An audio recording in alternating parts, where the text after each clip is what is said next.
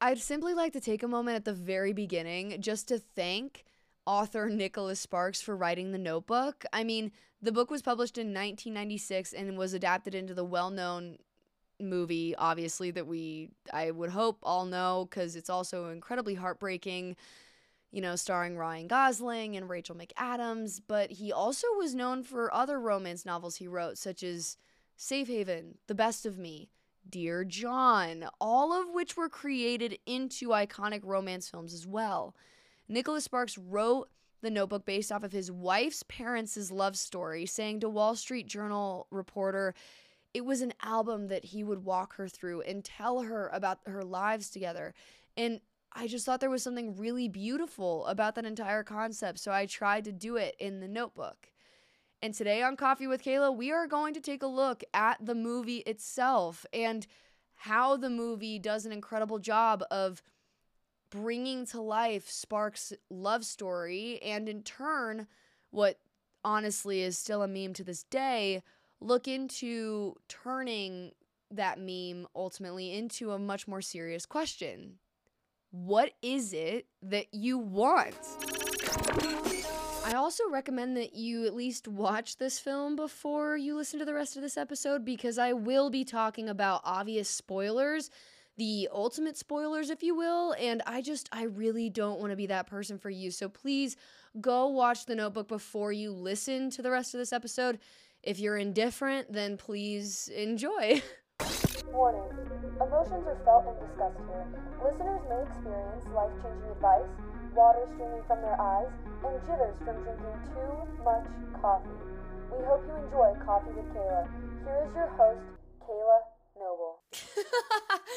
Ah, I've drank too much coffee already.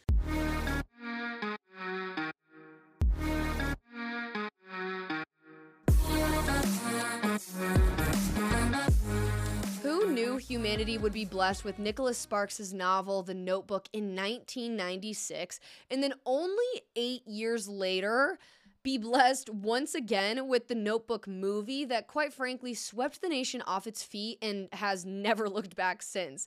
There are so many incredible gifts that this film has to offer, including, but not limited to, award winning kissing scenes, iconic quotes that to this day are known and loved and honestly kind of made fun of, and an undying love story that is honestly an example of what love can be and what love can look like. The Notebook received 12 awards and made a little over $13 million during opening weekend. In comparison to other films released in June of 2004, it comes in at number 19 for total gross in box office.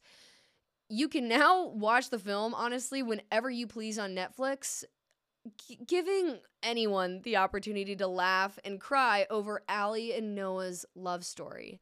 If you aren't familiar with the notebook and what it is about, we follow a passionate and wealthy young woman, Allie, performed by Rachel McAdams, as she navigates her 17 year old life in the 1930s.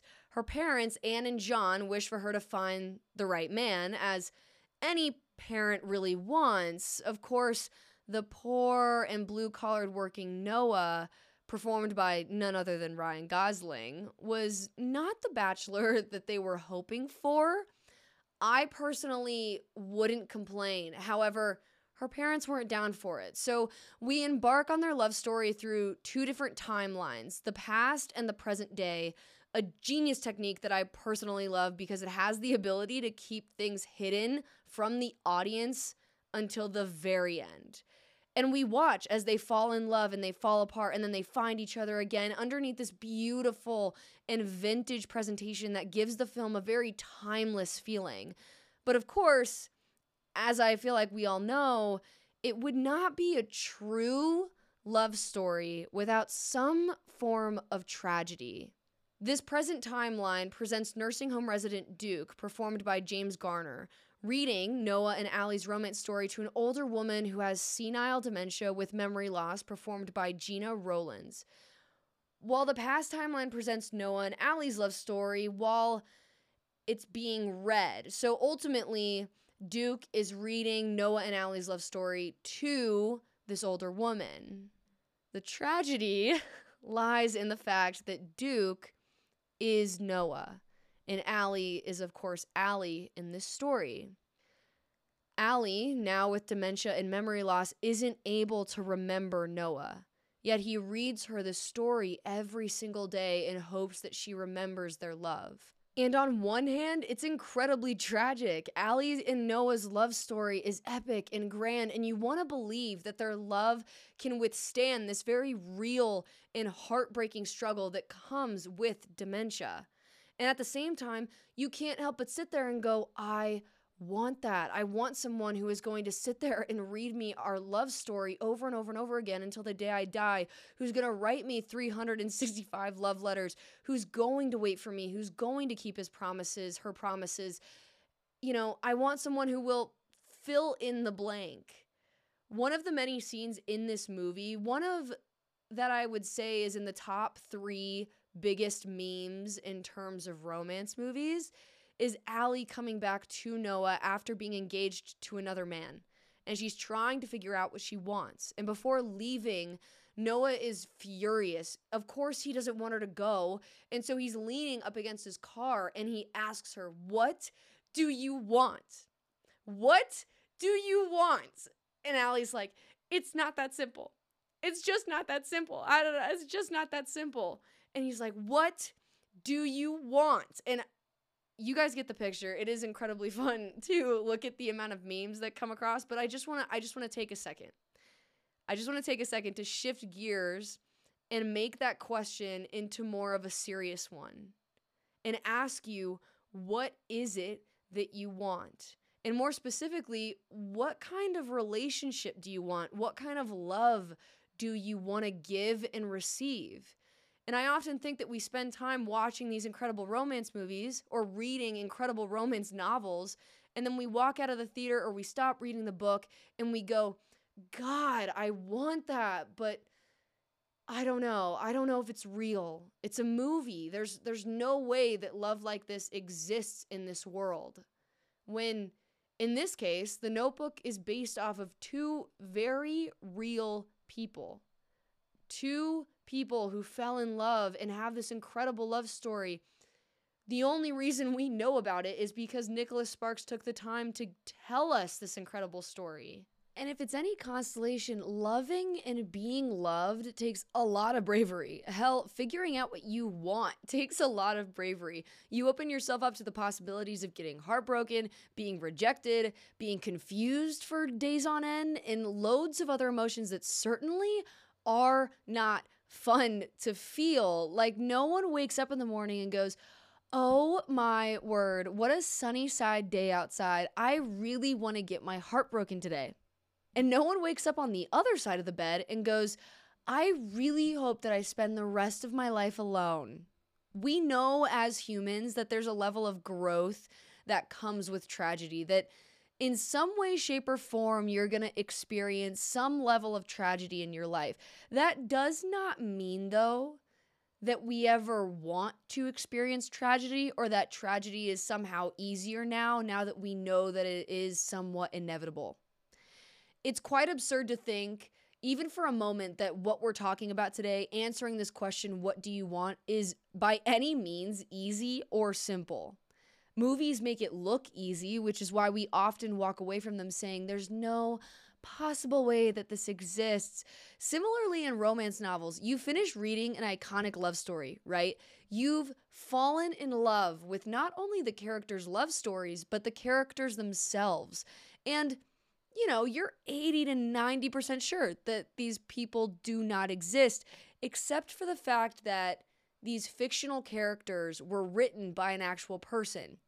So there's some truth to that that you can just hold on to. That's the 10 to 20%.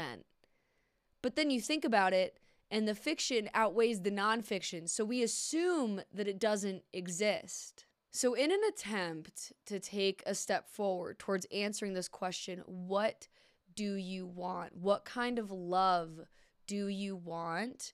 I'm going to invite you guys into my own personal experiences and share what has helped me start to put this answer together to this question.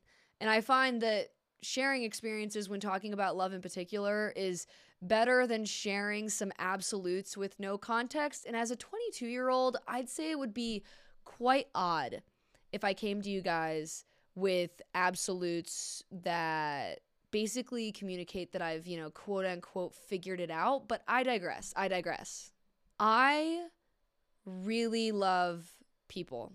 I love being around them so much to the point where I will sit in a coffee shop for hours on end just to be around the traffic of people. I will sit in a busy part of town on a park bench for hours listening to the chatter of conversation, maybe eavesdropping, but you know, we don't we don't have to get into that, but I also know that I prefer that over surface level conversation.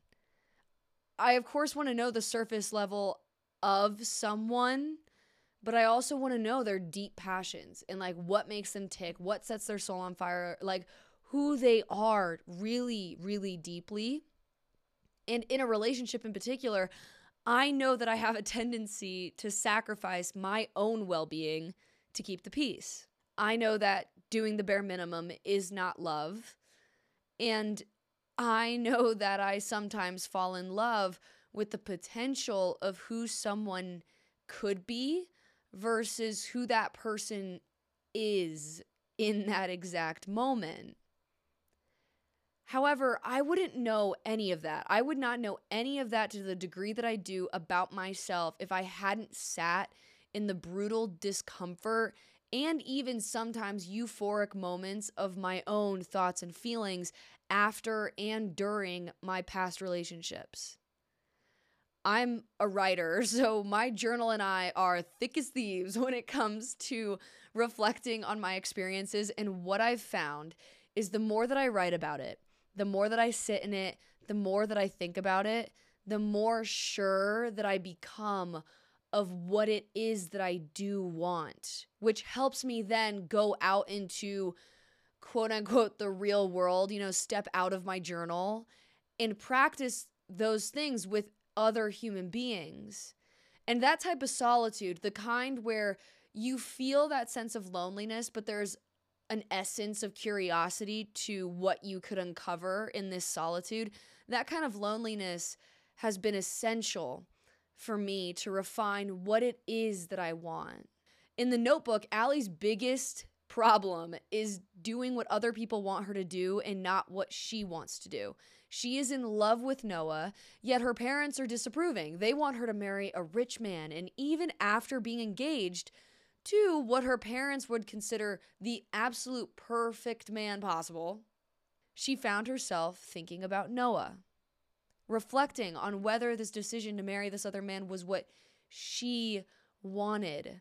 And we get this beautiful shot of her in a bathtub in silence. Her wedding veil is over her head, and there's this look on her face that communicates to us as the audience that she is finally thinking about what she wants. So I encourage you to watch The Notebook again, which I know is a lot to ask considering that I myself can't watch the film without crying every single time, but bear with me. I want you to watch it again and watch Allie and Noah's story unfold. And I want you to think about what it is that you want, what kind of love it is that you want, what kind of relationship you want, because whatever you find yourself thinking about does exist. After all, these epic love stories in movies, in books, and even poetry would not be stories if they weren't first real experiences.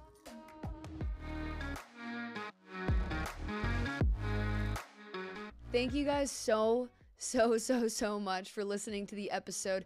I know that what we talked about today was very complex and has multiple dimensions to it. This is honestly one thought process that I've gone through out of, I feel like, hundreds and millions. So please feel free to connect with me on Instagram or Twitter at Coffee with Kayla to further the, further the discussion. And if you guys want a part two, if you want to keep having this conversation, feel free to let me know at those same social media platforms, I guess. But I am just so, so, so, so thankful for you guys listening. I hope that you enjoyed this episode on the notebook. And I hope that what we talked about today at least helps you refine or take one more step closer to simplifying slash not simplifying this very complex idea that we call love. So I will see you guys next week on Coffee with Kayla. Bye.